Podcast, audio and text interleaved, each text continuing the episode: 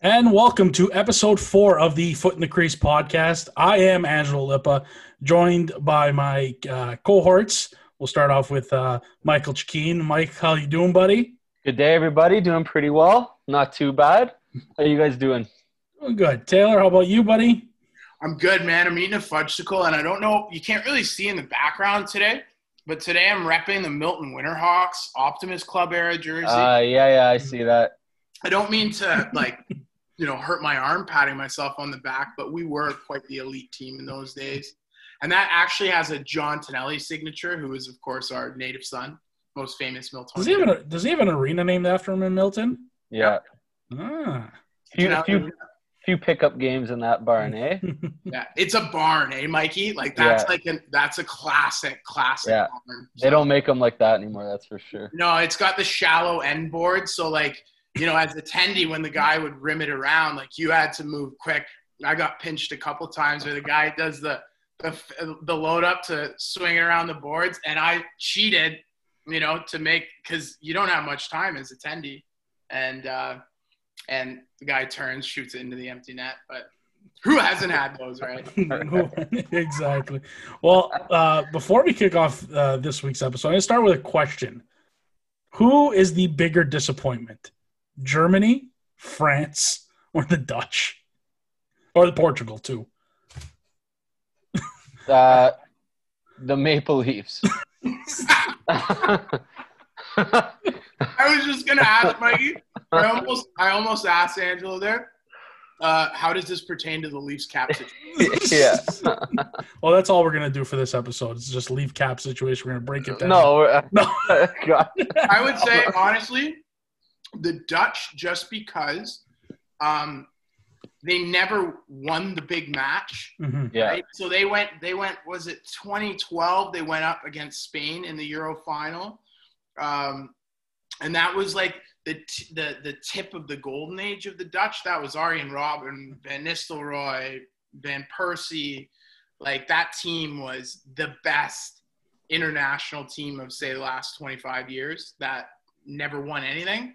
Yeah. And now the team's falling apart.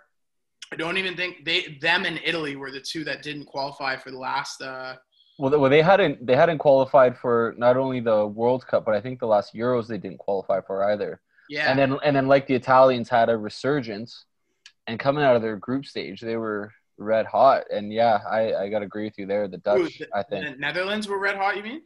yeah, Ne- Netherlands were red hot. Yeah, but they were facing like North Macedonia, which isn't even really a country, and like the Ukraine. Wasn't that their group? Uh, Ukraine are going to the Yeah, quarterfinals. they're- they um, won today, right? It's you know, yeah, I, but still, I mean, going up against the Ch- the Czechs. I mean, Fran- France, just the fashion in which they lost it in, like that was Hmm. very Maple Leaf esque the way France lost that one.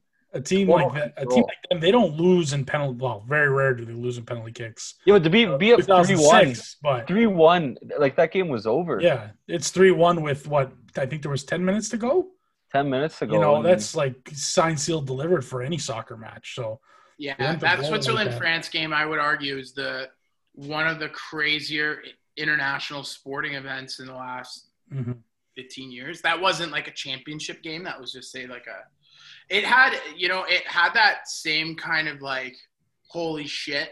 Uh, not to always bring everything back to hockey, but like that TJ Oshie uh, Olympic uh, shootout, kind of like when the U.S. was it the U.S. and Russia in the shootout. I kind of had that vibe a little bit today, but um, yeah, crazy man. It's a it's a very interesting Euro. And well, who's your answer? What would you say, angela I would have I, I would have said the Dutch, you know, just because of everything. But I kind of always expect them to choke it away or you know fall short. They're kind of like the San Jose Sharks of if you compare them to you know a hockey team. Just say Like, the Leafs, man. Just no, I can't say the no, no. You know what? Because because England, the Leafs England's won, the Leafs. right? There's there's championship history with the Leafs. There's never been championship history with the Dutch. It's always failure after failure. So Bridesmaid. if if I'm gonna say one, it's probably Germany because when I look at them, they're the powerhouse. They seem to always be the team to beat or one of the teams to beat, and for them to get you know blanked by Yeah, England, but But this year, though, the Germans weren't the same this year. Like Yeah. they don't have the the power up front, hmm and and England, well, of course, like every year c- coming into it, we're one of the favorites, right? Yeah. But um, but that entire group, that group of death, are all eliminated. All eliminated. I'll So- say that Manuel Neuer, I never realized he was as old as he is too, which makes you think like that. That's an aging group, right? Like, Yeah. Uh, that's uh, Thomas. Uh, oh goodness, what's his name? The, Mueller? anyway, like they they uh they're, they're an, a little bit of an aging group. It reminds, but but yeah, like the Dutch. The thing with the Dutch is, uh, you know, I don't see the light at the end of the tunnel either. Like you compared it to Mikey, like Italy's up and coming. Even if Italy lost, I would still feel good. Yeah. and they're, they're through. I'd feel good about the direction they're headed just because they have so much young firepower. But Yeah, the Dutch, it's like I don't, I don't know, man. I I don't, I don't see where they go from here. yeah. No, that's a major disappointment for sure. Anyways, Lipa, Yep. Yeah. Yeah, yeah. Well, how many how many times how many times the day after did you rewatch that overtime? I've goal? I've heard the I've heard the overtime goal at least a good hundred times because um, I listen to like I listen to the radio at work and I benefit of listening to TSN uh, TSN six ninety, which is the Montreal you know TSN sports talk radio stuff, and it literally got played almost every 20 minutes, every sports update. So I've heard it a bunch of times and I've watched it a bunch of times. And even now, you know, when we're recording this podcast, I'm still in disbelief that it even happened because I thought it like, I really like if you look at how it, the goal even was created, it was off of Pacioretty, off, uh, off a price save on Pacioretty, and then another save where it hit Price pretty much in the neck, and it bounced all the way to Gallagher to get it up to Danault and to Lehkonen to score. And I'm just like, you don't see that like that that much of a bounce even in game three when Montreal had the bounce where they were getting completely dominated, completely outplayed, you know, and Fleury makes a a gaff that you know we have we've seen before, but it's been a long time since we've seen a gaff of that magnitude, and you know it led to Montreal getting their wheels back and ended up kind of being the turning point in the series because Vegas wins that game. You know, you have Montreal down already. You have Montreal down again two one. You know, losing home ice advantage, and you know you get Stone and Pacioretty kind of away from Danault, who's been, you know, sort of a monster this playoffs and shutting down, you know, every team's top line, whoever it might be, whether it was, you know, the previous series with Winnipeg and shutting down Wheeler or Nealers and, you know, those guys, or against the Leafs where he, you know, effectively shut down Matthews and Marner, you know, so how Tho- they're those but honestly those bounces uh, that you're referring to that's just the way that this Habs run is going, right? yeah, like it, you you look back the first series there were certain plays like the and i say this still game five when it was 0-0 beginning of the game it was all toronto Simmonds puts one off the crossbar mhm. he had it you can see where he was going over price's shoulder puts off the crossbar and right away i had that feeling that you you get you feel where it's going right It's Sure a little enough. early to feel that way, Mikey. no but it just no because toronto had to I, my feeling was they had to end it then and it, I, think toronto if they win up that game it, it's over but it goes off the crossbar and then montreal gets a couple and then it's like okay here and then it just and then as the series progressed with the Canadiens like that that Fleury mistake like how many ti like are you kidding me Uh, with a minute to go and, and vegas is up and that's how montreal ties it they win it and uh, it's just continue on that way. And that save by Price, which led to the overtime winning goal. I mean, it's just the way it's going for Montreal right now. So Well, so so full disclosure to the listeners, we're recording this on Tuesday, June 29th. So uh, we're just recapping the end of the third round. And last night, the Canadiens um, f- uh, faced Vegas and uh, or not Vegas, sorry. Um, Tampa. Canadiens faced Tampa in, in the first game of the Stanley Cup Finals, and uh, it was ugly. And um, you know, my perception on the team is that they're going to need Price to stand on his head. They're going to need to continue to have those four shutdown, uh, you know, key cogs on defense. But they are going to need to find a way to put the puck in the net because everyone keeps talking about Edmundson and Chiarot like they're like ten-time Norris Trophy winners. But I'm like, you got Hedman, you got um, like even guys like Jan Rutta, but McDonagh and um, they're just like Tampa's D is just, I would argue, just as deep. Vasilevskiy and Price are neck and neck. And maybe I'd even give the edge to Montreal and their D. The edge, right? But they don't have a player like Hedman, but maybe as a whole, the edge.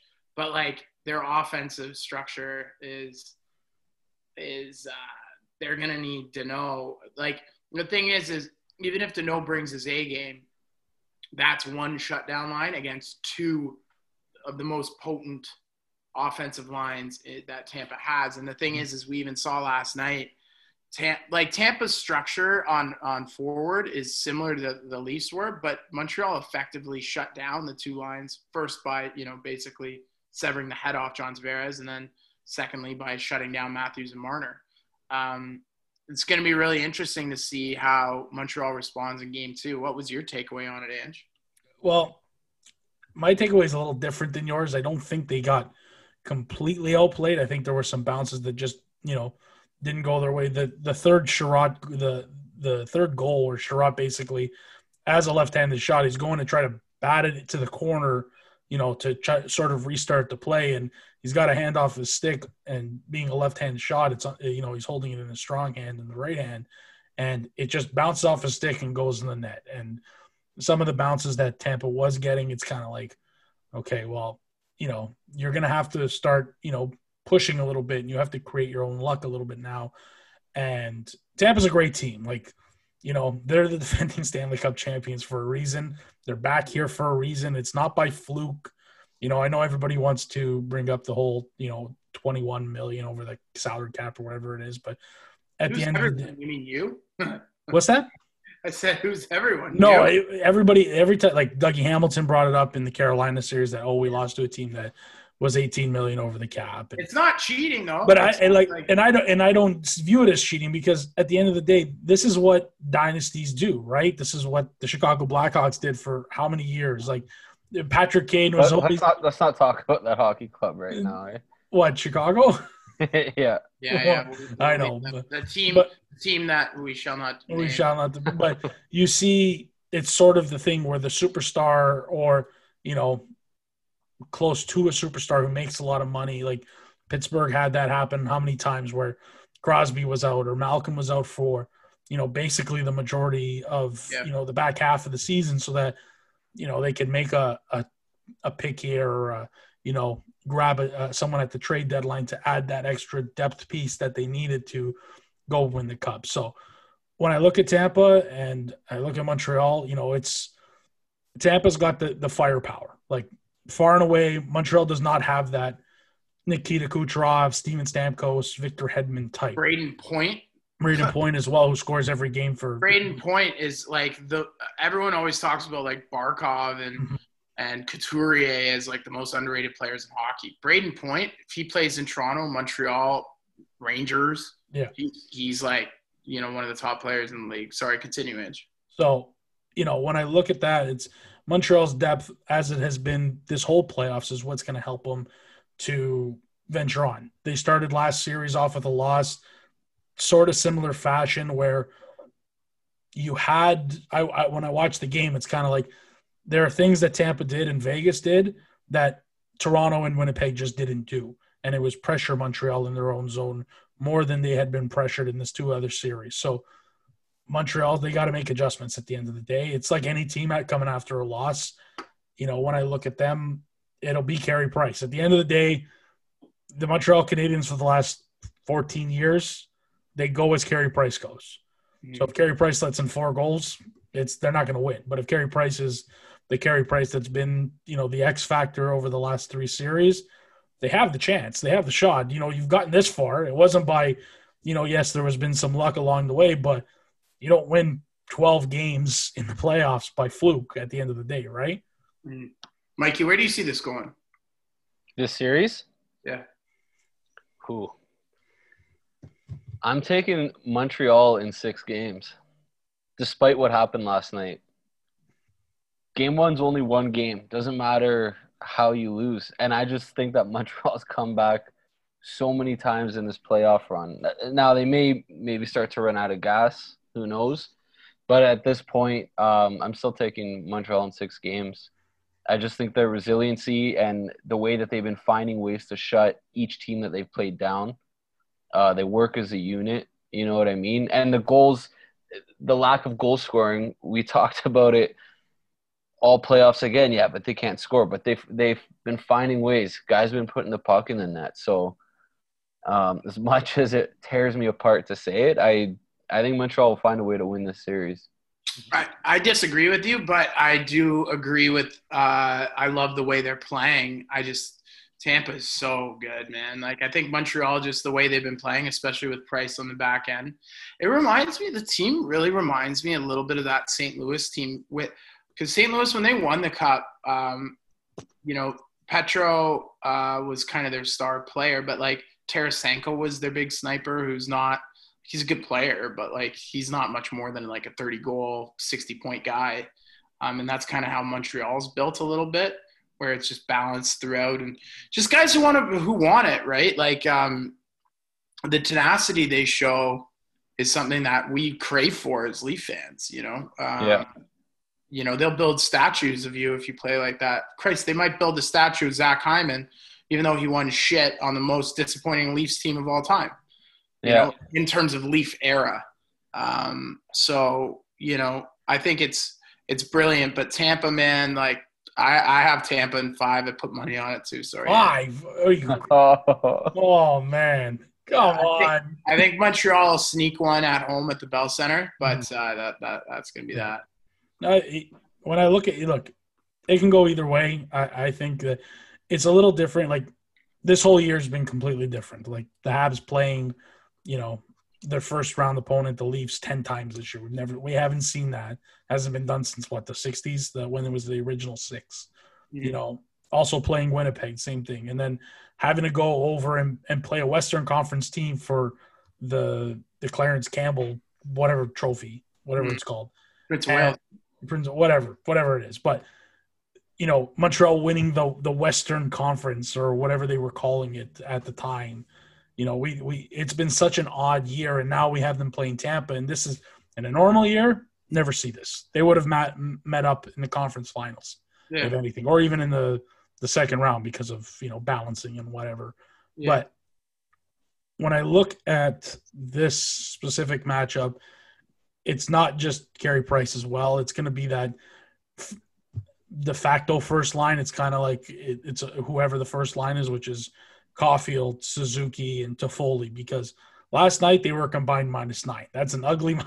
It is an ugly minus nine. They weren't they. They seemed overwhelmed. They did get matched up a lot against Brayden Point and Kucherov, which is a Yeah. tall. It's a tall order for any Nightmare. Nightmare for any any Yeah. line in the league, man. and and I'll give Jon Cooper a lot of credit because he did something that uh, uh, what's his name, Pete DeBoer didn't do, Paul Maurice didn't do, and uh. Sheldon Keefe didn't do, which was get his big guns away from Philip Danault. Mhm. When you have home ice advantage, what do you do? You try and get him as far away from Philip Danault as possible because he's shown all playoff long with Gallagher and Lehkonen or Evans, whoever was on the left wing side, that they'll shut your top line down without, you know, you know, they'll they'll give them they'll they'll still have those scoring opportunities, but they're not the high danger opportunities that they, you know, you typically see during the regular season. You know, I, I I I really love Nick Suzuki in particular, Mhm. especially when he played junior. Just was an incredible player, and I thought that trade was a mistake off the get go for Vegas. But um, I think it's good for all of the media because Cole Caufield and to a lesser degree Kotkaniemi and uh, and Suzuki have become like the like media darling sensations, like su- super wunderkinds. You know what I mean? And it's like yeah, they've done well and they've they've fit a great uh, uh, slot and scored time and goals all playoffs, but they're they're not just going to give them the cup, right? Like they still have to go out and play, and for them to be a dash nine will be a tough pill to swallow and to wake up to the next morning and think about what, what went wrong. But who knows, man? They're a resilient group. Like I. I could see them coming back and maybe sneaking one game two. It could Mhm. happen, but uh, you know, we'll see. Uh, five one was ugly, man. Like you don't want to, you don't want to lose five one in game one. No, it's not a it, it, it's not a good look at the end of the day, but you know, like Mike. Uh, I've talked Mike. Mike. Mikey's messaged me numerous times, like game six, where he, he said, you know, he wished me good luck. I haven't gotten a good luck. He did not against Winnipeg, you know, not even against, and he wished me good luck. And even in the group chat, he's he said, Habs are going to win in overtime. And I didn't want it to go to overtime because I can't, I can't stand it. It's just too much. But it ends pretty fast now. It seems overtime's not a, a long, prolonged like four overtime affair like it used to be. But getting that text and like you know even game before game seven was even played against the Leafs where he's it's over. Him knowing it's over and knowing that I told you, man. I've had I've had bad feelings yeah. this whole playoffs, and yeah. Montreal keeps fucking winning. like, like, and I know, I know. I said Habs in overtime the other night. I gotta tell you guys a quick story. So, that same night that they won in overtime, uh, wife and I are, are, looking to move, so put offering on a place. Didn't get the place. We're really disappointed. So, my wife was up, or Erica was up throughout the night. Uh, cause she couldn't sleep because of that. I woke up throughout the night checked my phone, saw Montreal won in overtime, and I could not fall asleep because of that.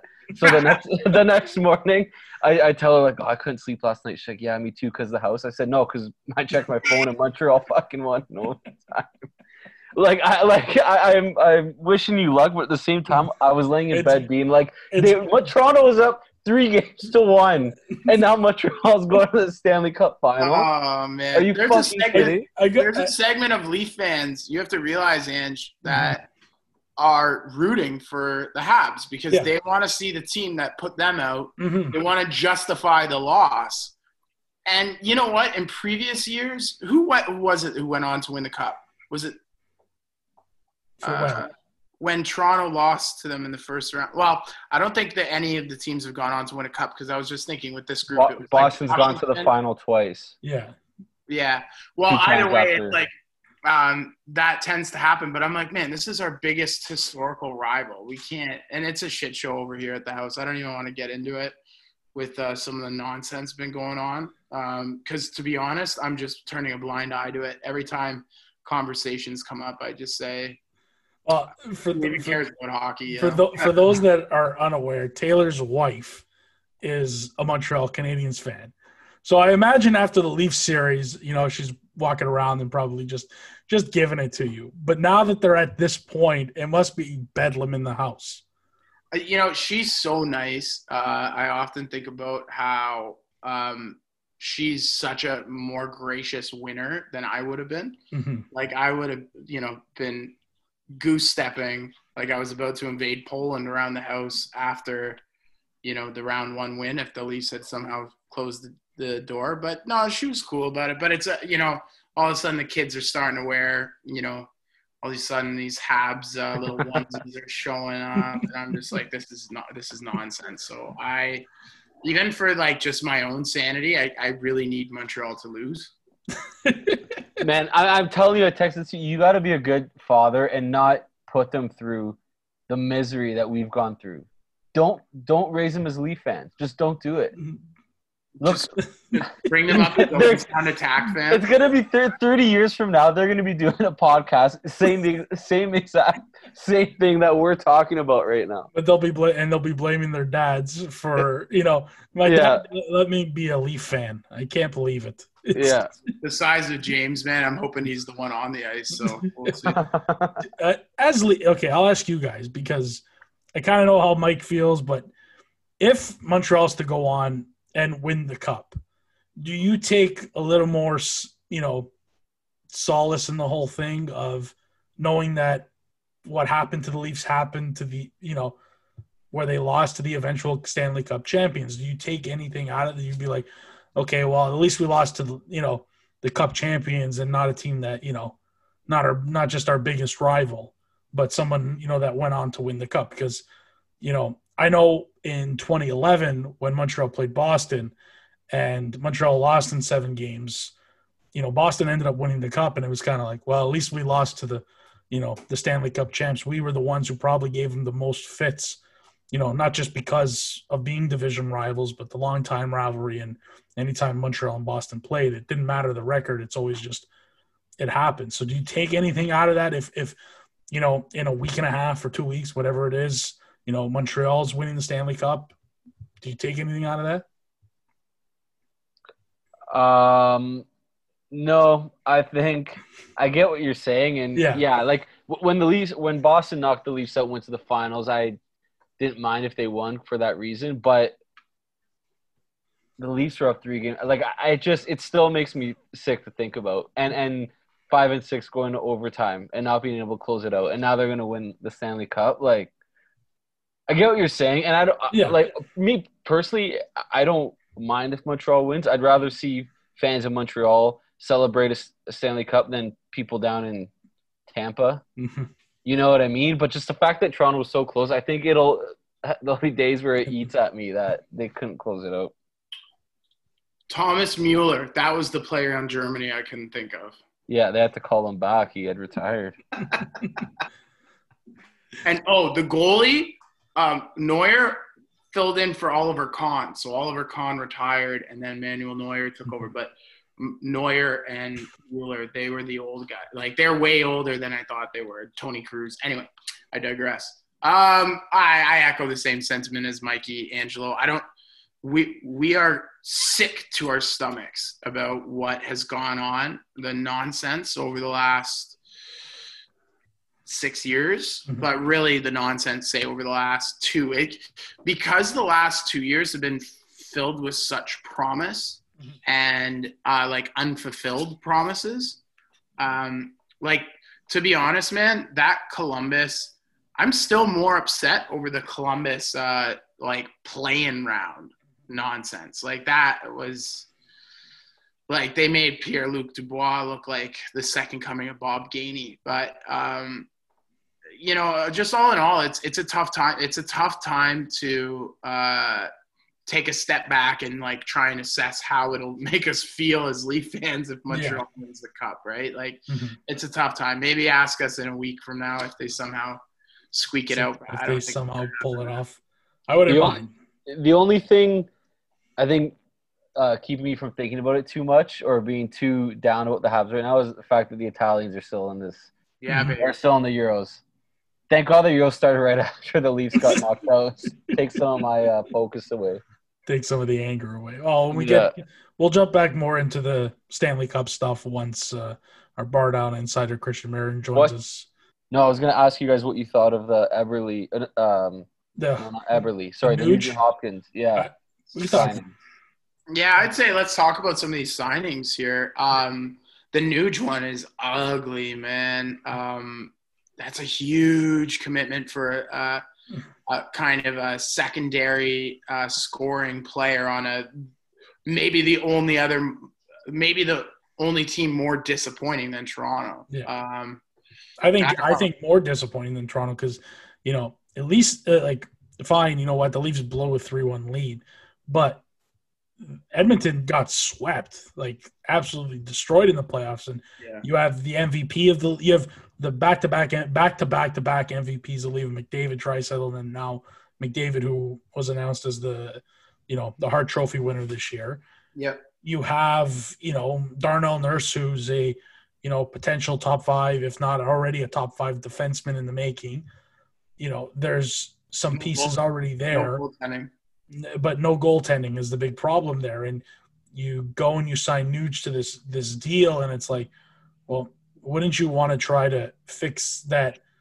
You know, third third line center because that's pretty much what he is. He's a third line center. Wouldn't you try and you know either sign him to you know maybe lesser money so you can add a goaltender, you know, some other pieces alongside uh, McDavid and Draisaitl because Kailer Yamamoto, he ain't it. James Neal ain't it. You know, you can't always put you know McDavid and Draisaitl together. You know, the thing is, though, he's making 41 for the eight years, right? Mhm. It, I, I haven't looked at the breakdown of it. Is it? It's like just over five a year then, yeah, it would work out to be. or Yeah. or did they, or is it structured differently?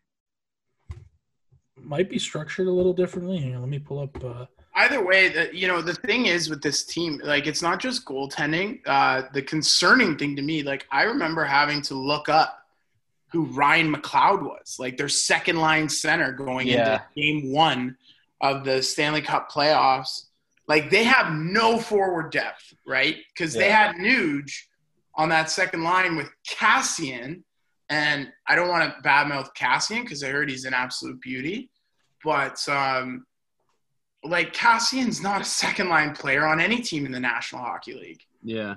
He's a nice. He's a nice like you know, fill in piece kind of on the fourth line, third line. You know, Bottom six, third line, great third line Yeah. player, and and even better fourth line Mhm. player. But like second line, he should be like, if you are putting him in the second line, you better have two studs on the second line to play with him, right? Like Yeah. if you're gonna have him in like a like a Zach Hyman digging the puck out and getting the puck to the players role.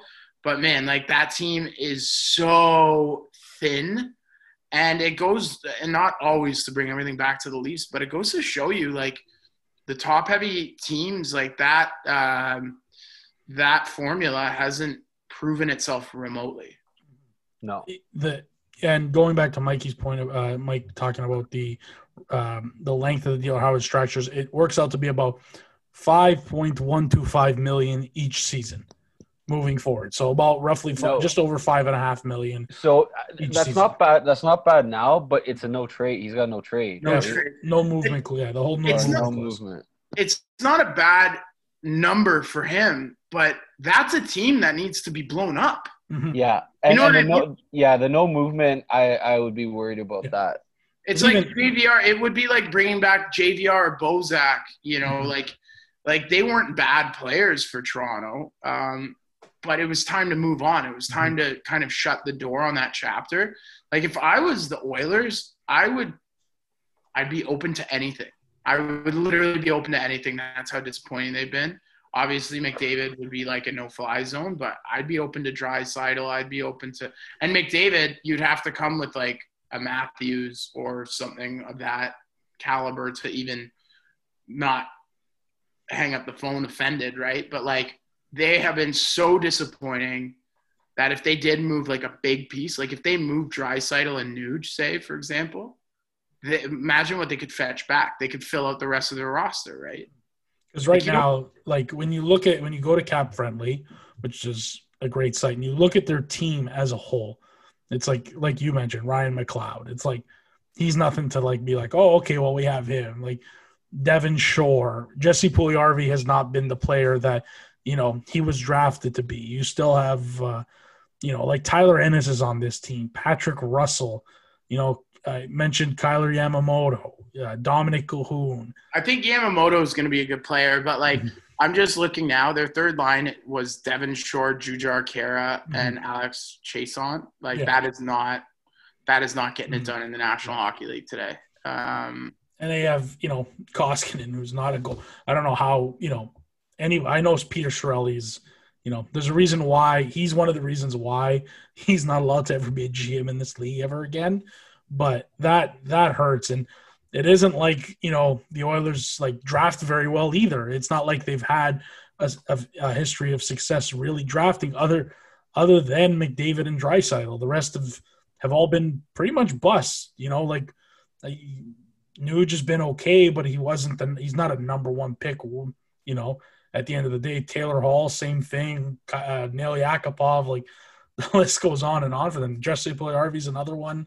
So you know, I know Leaf fans. You know, you you know they sometimes you know get on their team, but at least you have players. At least like you know the organization makes at least moves to you know make you guys really competitive, give you competitive depth throughout the lineup. Whereas Edmonton, it's just it's almost like you need to partially trade. You have to trade either a Draisaitl or I wouldn't say trade McDavid, but we've seen that franchise trade, you know, all time greats before, right? man, Eberle and Hall on that lineup would be so good. Mhm. right now, you know, and like Eberle, basically they got nothing for him because they Yeah. traded him for Strome, and then that turned into Spooner, Mhm. and then that turned into Gagne. Yeah. And then Hall turned into Larsson. I mean, they're still employing Larsson, Mhm. but like Taylor Hall went on to win the MVP. You know, that might, man, Peter Chiarelli, God bless him, because he's actually related to me. I don't know if you guys know this. He's my mom's cousin. Um, so, which would make him, so, I guess. The, so we shouldn't talk. We'll not talk bad about him too bad. I mean, I don't know him that well. Like, I don't see him at like family gatherings or anything like that. But he's a Paisan. He's Calabres. But uh, the craziest thing with him was like the Mikko Koskinen. You know, he signs him to a three-year contract extension after like an iffy half season, and then two days later he gets fired. It was like a really bizarre chain of events. You know. Um, but nonetheless, Edmonton, they're, they're in a tough spot. I would, the Nuge one uh, makes me scratch my head a little bit, but it makes me wonder if that's uh, maybe the first domino to fall, and then something big is going to happen. Yeah. But we'll, we'll see. What was the other? What did you think of the uh, Wayne Simmonds deal today, Mikey? Um, I, I like it. I'm glad they brought him back because I thought he was playing very well before he got hurt. For whatever reason, after his injury, he just couldn't get couldn't get it going. Um, so I do like that signing. I just don't want to see them bring Thornton back.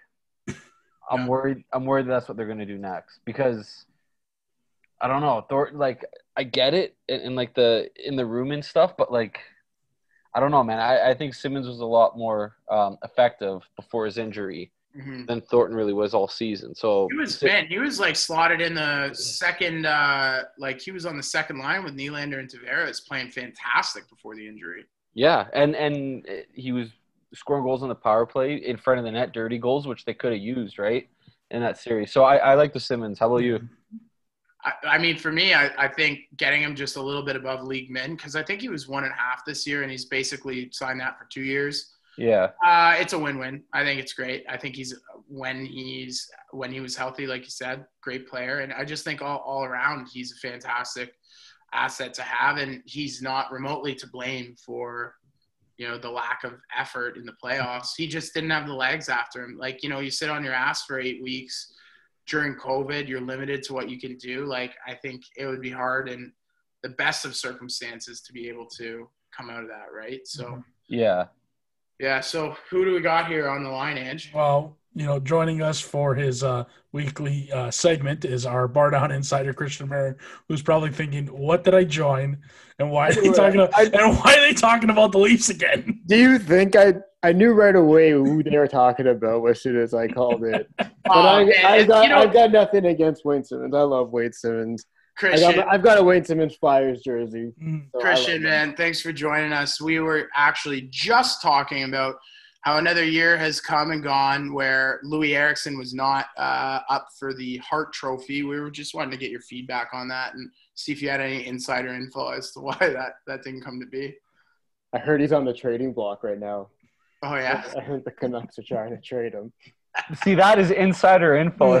That's why. I've been waiting four weeks for that little tidbit of information. I heard he's been on the block for the last like six years, but I heard he's on the block right now. Christian Marin's a Loui Eriksson apologist, man. He was crying the blues when they shipped him out for that shitty player Tyler Seguin.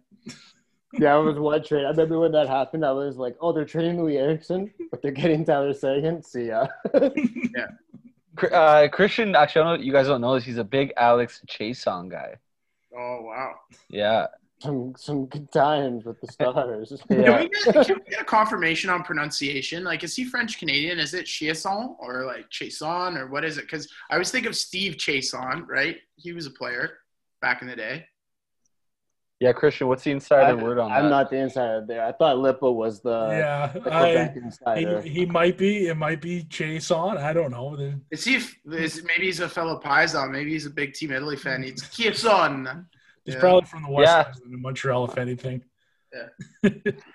but yeah, no. Uh, going back to Wayne Simmonds before we, you know, jump into uh, Christian Marin, and uh, I have a question to ask him. A little burden I had with him uh, back in the last episode, but uh, for the Leafs, you know, at least he'll get to play in front of fans, which I'm sure he's going to be looking forward to. Being from Toronto, it's not a bad signing. At the end of the day, you know, depth player. I love Wayne Simmonds too. I'm a big Wayne Simmonds fan. Always drafted him in fantasy because you know he's a machine. He hits, he blocks. You know, he's not the Wayne Simmonds of you know five years ago, but you know he's still a solid player. Could have been a Montreal Canadien, but you know at the end of the day, you know I didn't blame. I don't blame him for At signing end with the Leafs. At the end of the day, you guys signed Corey Perry. We signed Corey and, Perry, uh, which has been pretty good too. So uh, I'll take it. But uh, I just I have remember uh, when, when you guys when Montreal signed him. I remember Michael just being like, "Are you kidding me? Like that's who the Leafs should have signed."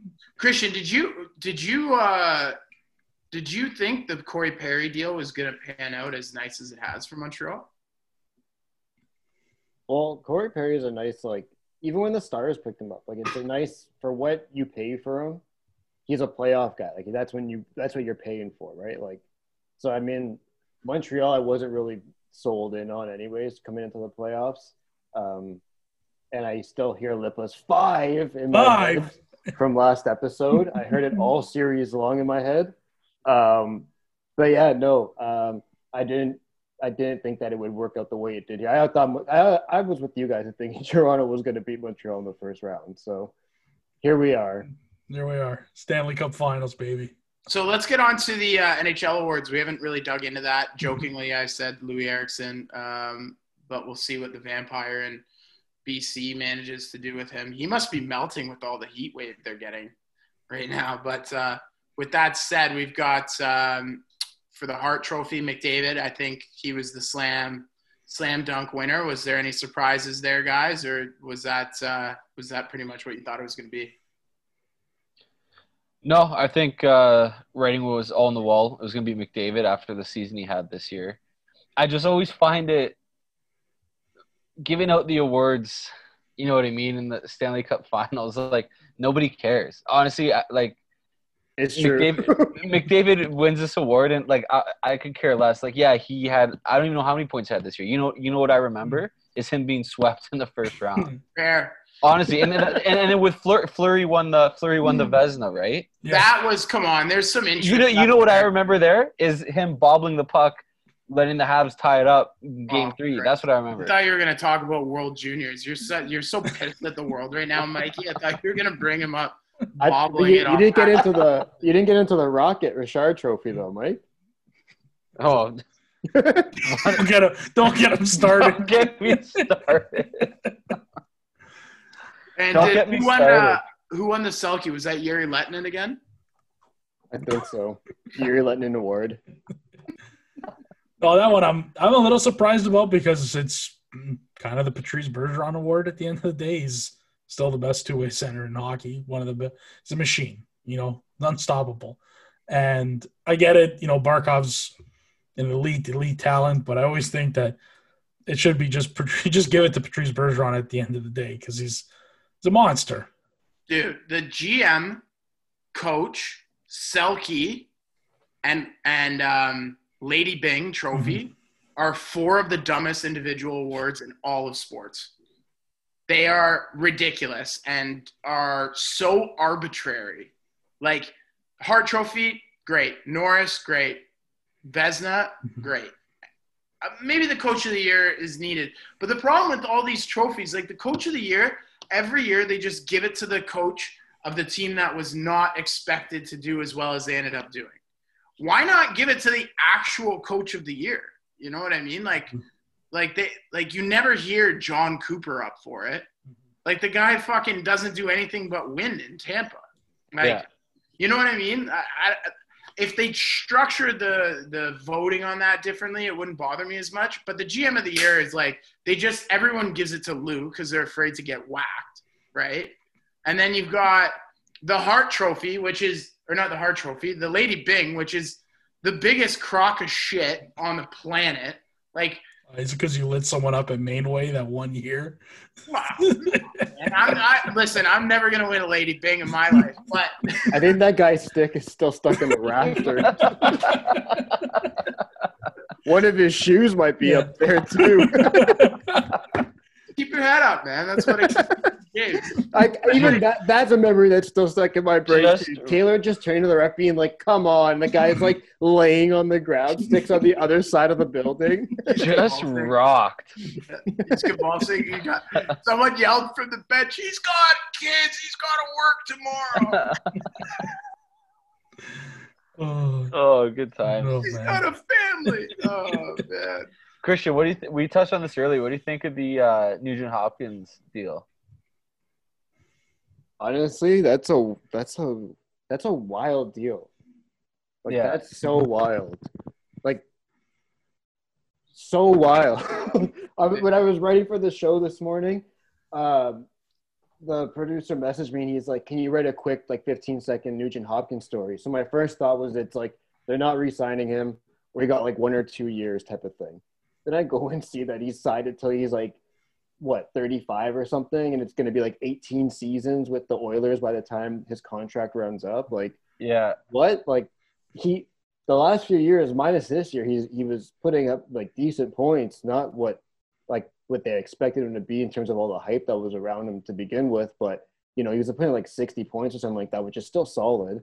But then this year, you saw that bit of a drop off, and which is a bit surprising too. With when you got two of the like best players on your team in the game, and we're just putting up point or two points per game type of thing every single single game. You think he'd get in on that a bit more this year too, but that that was a wild deal to me. And it's like five million a year, which isn't too bad, I guess, when the cap changes and everything. If you're getting But- sixty points from but him, he's got he's got he's will got he the no that? he's got the no movement. And that And- too, right? and- Like And at the end of the day, that's just going to come down to him too.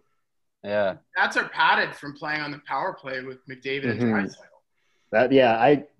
I, I'm still just baffled by it. I can't I can't believe that. Like he he's someone I, I really would have thought like a team like the Kraken would have gone after and been like, you know, we can have this guy sort of just, you know, be the mentor to, you know, whatever direction they are going in, which is if we can talk about it later, just about the the coaching decision they they, they made in the hiring. But I when I look at Nuge, I don't see the, you know, a player that is ever gonna, like Christian said, live up to that you know, he hasn't lived up to the hype of the first round, the first overall pick either. You know, you had the dip this season with the, you know, playing in the same teams. And, you know, we saw a lot of guys kind of, especially in the Canadian division, everybody had, you know, above average years. Like Tyler Toffoli was almost a Rocket Richard. He was, you know, almost in, I think, in the top three of the Oh, Rocket Richard. Relax, man. No, no, he he had like almost thirty goals, and you know, like Chris, like McDavid, almost a point, two points a game. He had hundred plus points, I think it was. You know, uh, same with Draisaitl. You know, you had Matthews, you had Marner, you know, doing their thing, and you know, when you play with McDavid and Draisaitl, you know, you and you're not, you know, having some of the best years of your life, especially playing the Ottawa Senators ten times like they did, and Vancouver ten times like they did. You know, that's kind of like a This is bad, man. This is Mhm. really bad. Like McDavid is on a level not seen. I would say he's surpassed Crosby in terms of like he's the first unanimous winner of the Hart. Yeah. Tro- he's the only unanimous winner of the Hart Trophy other than Wayne Gretzky. Okay, he is. Uh, he's on that upper echelon, like say like trending towards being a top five, top ten of all time, and I'm including you know the Charlie Conacher era Leafs, um, not to be forgotten. And um, it's like they needed wholesale changes there, man. I would have gotten rid of everybody and and packaged up like uh, you, McDavid and Nurse are the only untouchables for me. You could get so much for Draisaitl, and you could still get a ton for for uh, Nugent Hopkins, and that term it, it makes him unmovable. And he's got a no movement clause. The annual average value is not bad, but like that's too much term for a guy who's never won anything, is it not? Mm-hmm. No, it's true. It's definitely true. And like even McDavid, Nurse, and even even if you add in Draisaitl those three guys, that's so much that you can. That's you're already like that adds up to like you're so many steps ahead if you are rebuilding with those three guys as your key guys, where you can just be like let these guys walk and spend the money elsewhere for other guys. Is there much for them to replace them with? I don't know, but like the term is just too too wild for me. Like it's Well, it's pretty ridiculous. they compare it to the to Tampa, right? So you've got like your Stamkos, Kucherov, Stamkos and Kucherov and Hedman are kind of like your Draisaitl, McDavid, and and and uh, Nurse. But then the drop off from there, Tampa comes back at you with Brayden Point and Yanni Gourde and Ryan McDonagh and like Ondrej Mhm. Palat and the list goes on. And like Edmonton comes at you with Nuge, Kassian, Ryan McLeod, Ethan Bear. Like they're they're just not on the same level. Uh, They're not at the level they need to be. And even Montreal, like I would take Montreal's roster in a heartbeat over um, the Oilers right now, and that includes McDavid and Draisaitl. Like that's how bad the Oilers' depth is.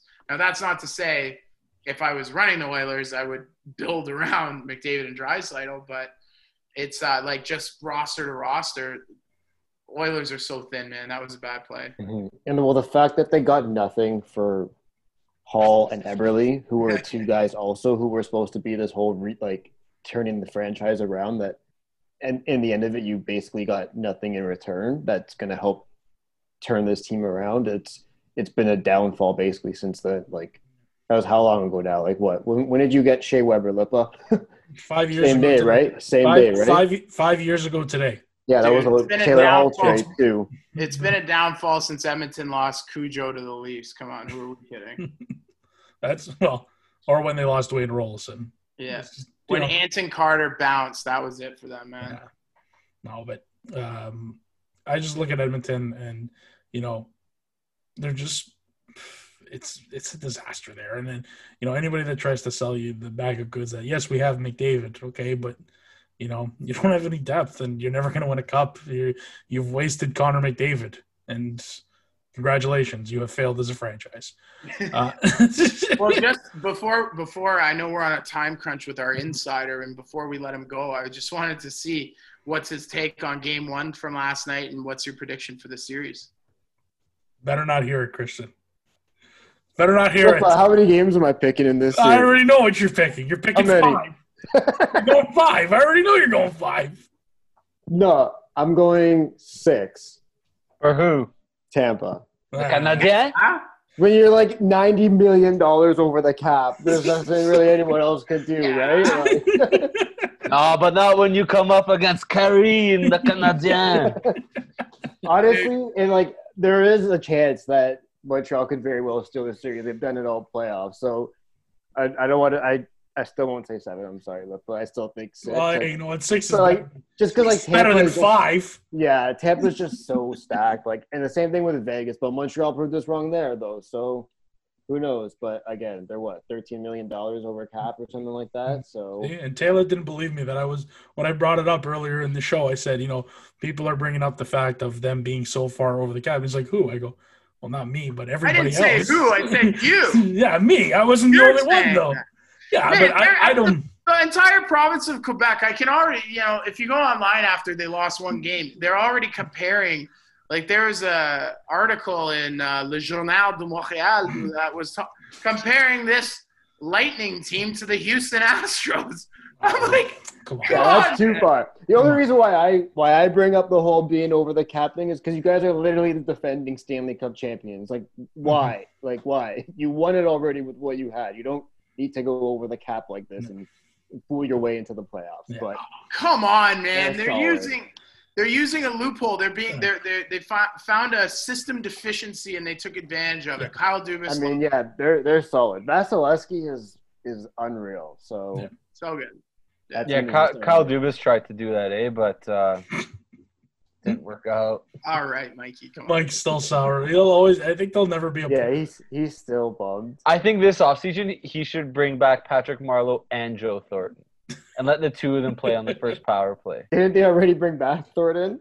Oh, they bring up, they brought back Spezza and Simmonds. now. yeah, Spencer. Thornton's next. You know what? I don't want I don't want to see Joe Thornton ever. I don't want to see him ever again on my TV. Yeah, Ever Or Any ex What San Sharks. What? Maybe, man, uh, think about the intangibles of him taking the younger guys golfing. Like, come on. yeah, he knows when to book the tee times four, eh?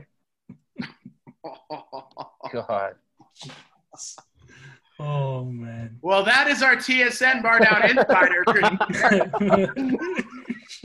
Michael ended it on a nice note for us there. Oh. the golf photos have made the rounds, and Michael's angrier than he was yesterday. Mike is at Mike is at enough. If, it, if Italy gets bumped, you know Michael's not coming on the podcast. no, like Mike's three done. weeks. Mike, Dude, Mike think about think about the tenacity. Like if the if Marner and Matthews showed like a fraction of the tenacity they showed at the negotiation table on the ice, and Oh, like, fuck man, at least it'd be a, a train that wouldn't be stopping anytime soon. Man, The last three photos I've seen of the Leafs online have been golfing and vacation photos, and the mm-hmm. last three photos I've seen of the Habs online have been bloody heads, bloody eyes, and a bloody face. Yeah, but then again, there's a lot of intangibles of development that's happening there that it doesn't maybe it doesn't look pretty, but they need to happen. You know what I mean? It's Like, th- yeah, they need to go through each stage of how to uh, of losing a playoff round to figure out how to win it. So So like how many stages are there? Because it's what like four four stages now. There. well, no, so so the first year they're underdogs against against Washington, right? No, didn't really have a chance, lost in six, and then the series against Boston, they were down three one, came back, lost in seven. You know what? Good work, guys. You tried hard. Then the year after that, they're up three two, lost the series in seven. Um, I'm not going to count the the Columbus thing, and then this year three one. So next year three nothing, blow the series, and then finally they'll learn. Oh, after count the next year Columbus one. And they, they can't. They they found a way to lose in a best of five, right? Yo, that's true. Yeah, I I don't know if Leaf Nation and our group chat can handle a three nothing blown No. series. next. Oh. I don't think our group chat can handle two straight preseason losses at this point. So Dude, the a thing is, series loss. if the Leafs get out to like a an 0 and 10 start like they did what, many moons ago, the group chat will cease to exist. There will No, be I'd rather that. I'd rather that. Start 0 and 10. Just don't even make the playoffs. I don't because I'd rather Oh. I'd rather that than them losing the first round. Honest to. God. Just finish hockey, hockey. No more hockey. Period. A- Anywhere, anywhere in the world, it's over, right, Mike? Yeah, I hate it. I hate it. I was going through my uh, old notes on my phone and I found one that basically was the the caption I had ready to go the night that I thought the Leafs were going to finish the series, and I had never got to post that caption. Oh, that's That's- too Oh, bad. what was it? What it was, was just it was probably the same thing that the no the Canadians was about a comeback. The Leafs was just literally how they're moving on for the first time in 13 years or whatever how long it's been. Do you know that since since I saw this, I think it was a, a Bardown or TSN. Uh, since the last time the Leafs won a playoff round, um, Edmonton, Calgary, Vancouver, and Montreal have all gone to the They final. all went to the cup. Yeah. Since the last time Toronto's won a round. Why do we talk about this every time we do this podcast? Because it's You brought it up, man. You I know I did bring it up because it's always in the back of my head. Makes me sick. That's our TSN Bardown insider. Thank you, Christian.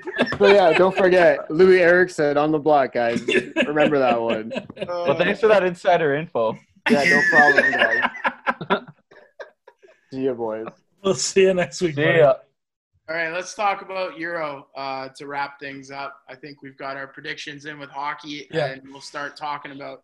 I think our next conversation will be talking about the Stanley Cup champion and off-season moves and uh, drafts. So, um, and probably we'll be talking more Euro then. Um, so, uh, yeah, what do you guys uh, see from Team Italy here? Uh, and for newer listeners, just uh, for reference, everyone except for me is a full-blooded Paisan, and I'm mixed. So we have a, uh, and I'm mixed Italian blood myself. So we definitely have some serious fandom towards uh, the Azzurri.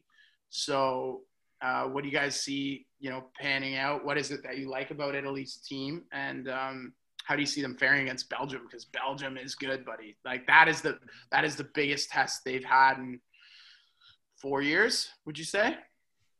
Yeah, well, uh, they. I know it doesn't count for the same, but in Nations League, Italy took uh, Belgium out um, this year or last year. But this will be a tough one because Belgium is they're one of the favorites coming into it, and true favorites, not like English style favorite. Like they, Favorites They're- because they're the English. It's Yeah, because Belgium's yeah. actually a good team. yeah, I think Belgium. the Belgium is period now, right?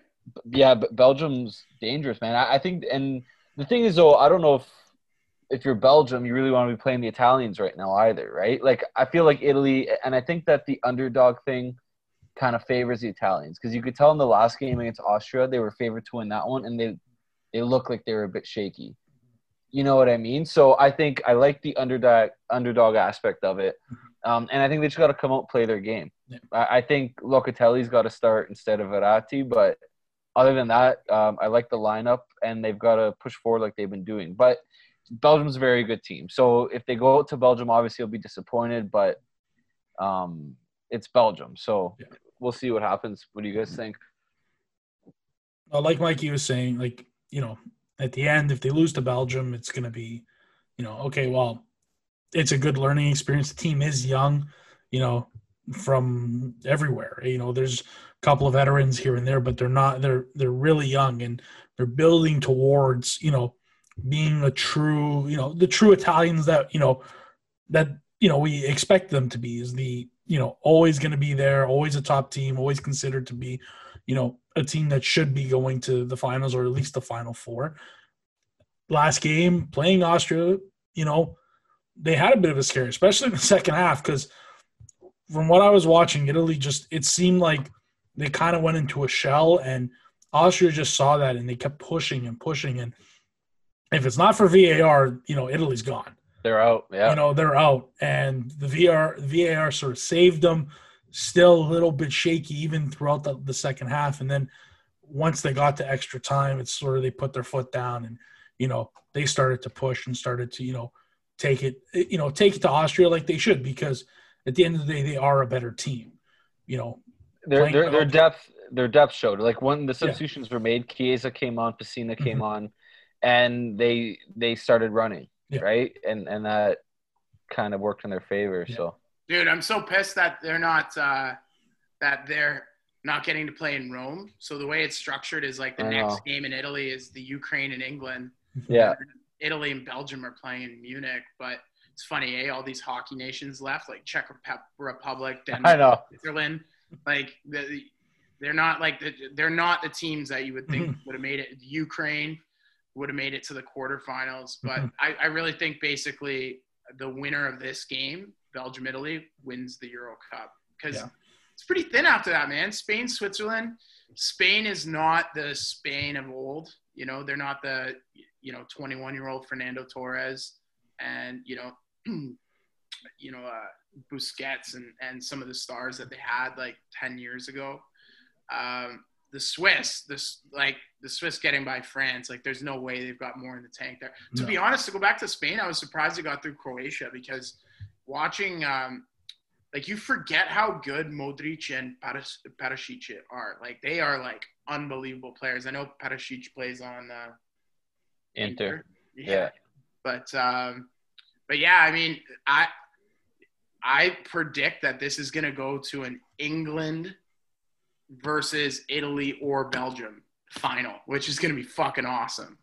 Yeah, Eng- England's path now is It's pretty clear, right? it's wide open. They got Ukraine next game, and then I'm assuming they get past Ukraine, and they'll play at the winner of They'll play Czech and Denmark. the Denmark. Czechs and Denmark. Denmark, like like I was reading the Czechs now that um, a lot of the NHL playoffs are done, like they've got like Pastrnak. Uh, I'm pretty sure uh, Jakub Vrana, like they're all suiting up now for the soccer team. Um, like they're thin, right?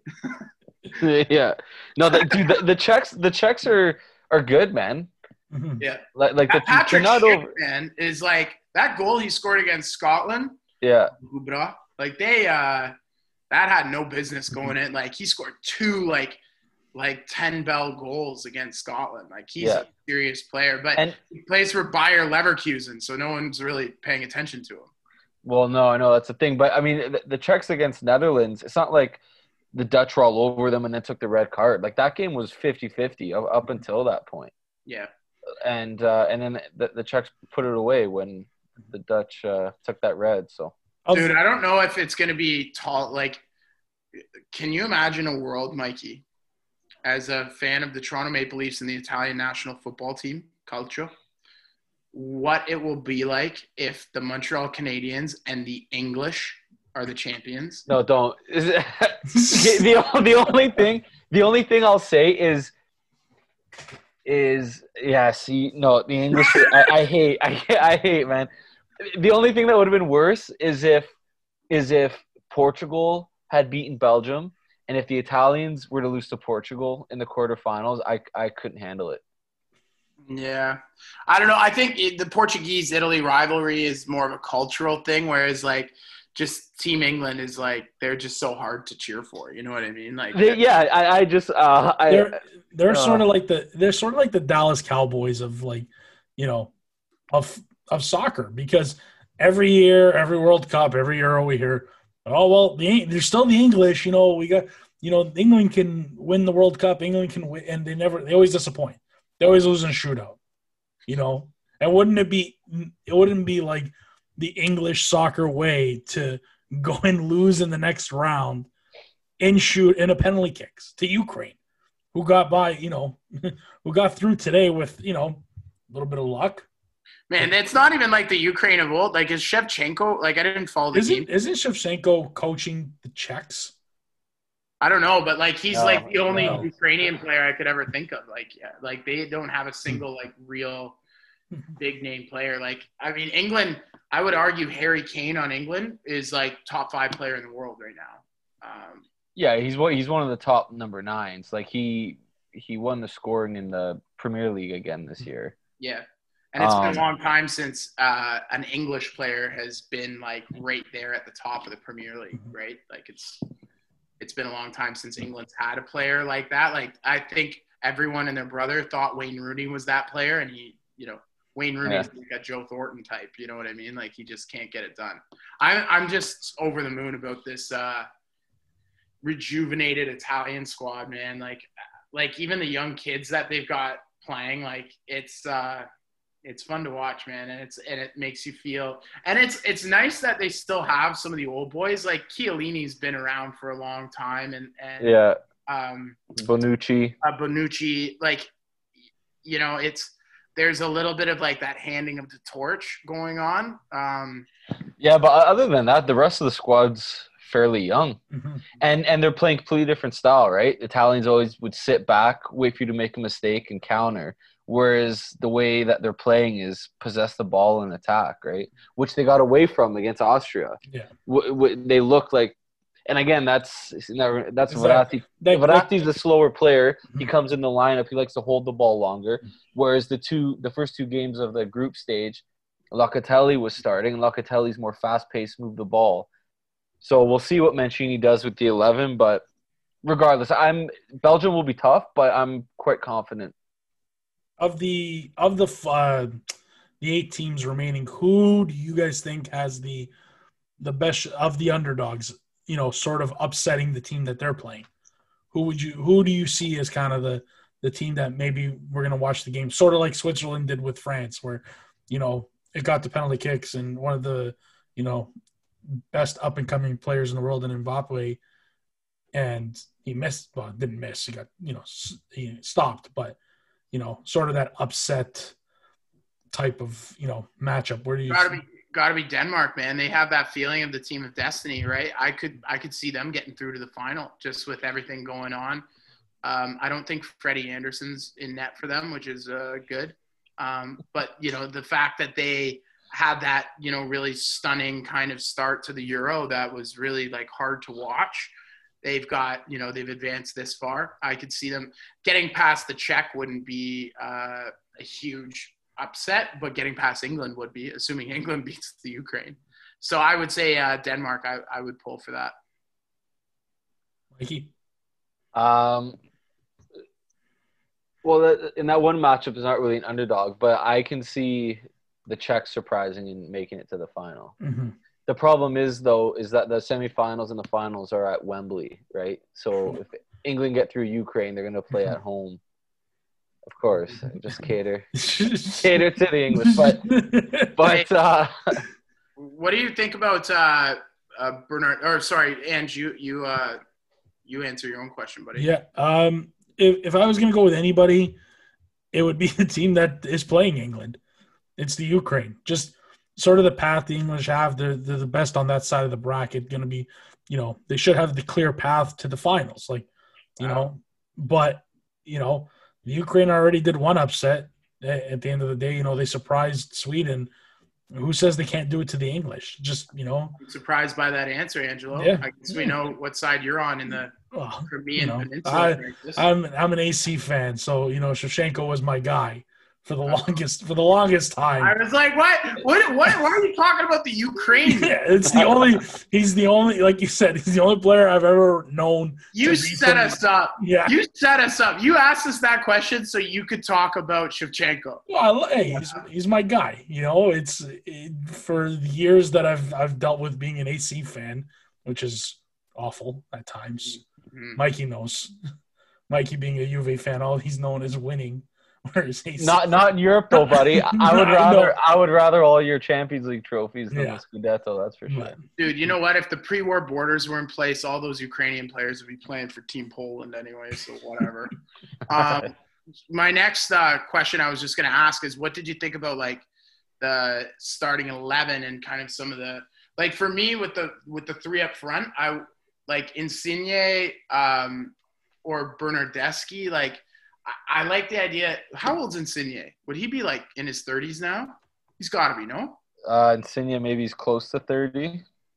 I don't know. I, I just would have liked to see. Yeah, I, I think all, all all around, I think Mancini's done a nice job. My boy Ciro Immobile. Wow, what a Right? what a Euro he's Yeah, having. he's he's thirty. Insigne. Insigne's thirty. Yeah. Like Bernardeschi, like to me, he's like the player of the future up front. Like even more so than Immobile or Chiesa. So um, I, I I'd like to see. But then Insigne had that huge, uh, like in Serie A. Sorry, I'm a big Serie B fan. For people who don't know, I cheer on uh, uh, Lupi from uh, Cosenza, which is the Wolves, of course. Serie B. They avoided relegation to Serie C again this year. Not a big deal. Um, but uh, Insigne had a had a big season, right? So I, I get I guess that's why they're playing him. But I haven't. That would be the only rotation out I would I would look to do. Yeah. If there if there's one guy I'm looking to for this Italy squad, it's it's none of the players up front. It's the man on the back end, as it's always as it's been for how long with Italy. You know, how long it, it was Buffon who kind of carried the torch, who kind of kept always Italy around. You know, was the best. You know, he was the best goaltender. You know, of a generation and probably of all time. And now you have Donnarumma, who is looking to become the next one. And I think if Unproven. Like unproven, obviously, but how many know- caps did he have coming into the Euro? Like twenty or something. Like he barely played Yeah. international for Italy. That's the only concern with Donnarumma, and he's Mhm. still young. He's only like twenty three. yeah, Who's his Who's his club team? Uh, Milan. It was. he's well, it was he? Yeah, he's leaving now. I think he's going to PSG. But Is he okay? So if PSG's picking him up, what's Donnarumma? Is he Sardinian? Like that's a that's a Sardinian name, no? uh, I'm not sure what he is to be honest. That's up, buddy. Sorry, continue. But uh, yeah, no, that that's the only like concern. But he's, I don't know, playing at Milan, he faces a lot of shots, Yeah. right? So gets peppered a lot. There's not a- not a yeah, he, he's he's he's a good keeper. He's still he's young, right? This whole team for the most part is young, except for the two center backs and uh, In- Insigne. And I know their strikers are have experience, but Yeah. it is a younger squad. But it kind of Yeah. makes them fearless, right? So it makes it it's awesome because it, to me it's a win. Like if they lose to Belgium, I'm not going home crying. You know, what I mean? like the the advancements they've made as a team from where Italy was yeah, four and six years ago. Like it was a tough tough spot. By the way, Gianluigi Donnarumma is from Castellammare di Stabia, which is near Naples. So I was way off on that. Sardinia. Madonna. uh, yeah, it's all right. it, it'll be you know what it, it's sort of like it's kind of like montreal right it's you take it as far as it's gone and, and you enjoy the ride you know with italy because you know what if they lose to belgium it's like well at least we lost to a team that is you know one of the top teams in the world and you know obviously a you know favorite to win this whole thing anyway you know and if they lose if they end up going on and it's like well we beat one of the best teams and clearly we're heading in that right direction as a as a nation in terms of you know becoming you know not becoming sorry moving back into that powerhouse sort of status that they once were you know when you had Pirlo Gattuso you know Buffon Filippo Inzaghi. you know the list goes on and on Cannavaro. yeah Cannavaro, Gattuso. Oh man, Inzaghi's coaching a Serie B team, Mhm. Brescia, and fuck, do they give the the Lupi fits, man? Yeah, they just got they were in Serie A last year. Balotelli was playing for them, and they got Yeah. relegated. Super Pippo, remember super Pippo? That's what they call Inzaghi. Anyway, he's coaching that team. Fuck me, right? His his brother's coaching uh, Inter now. Inzaghi. Yeah, he, he was coaching Lazio. Sure. But Conte left Inter.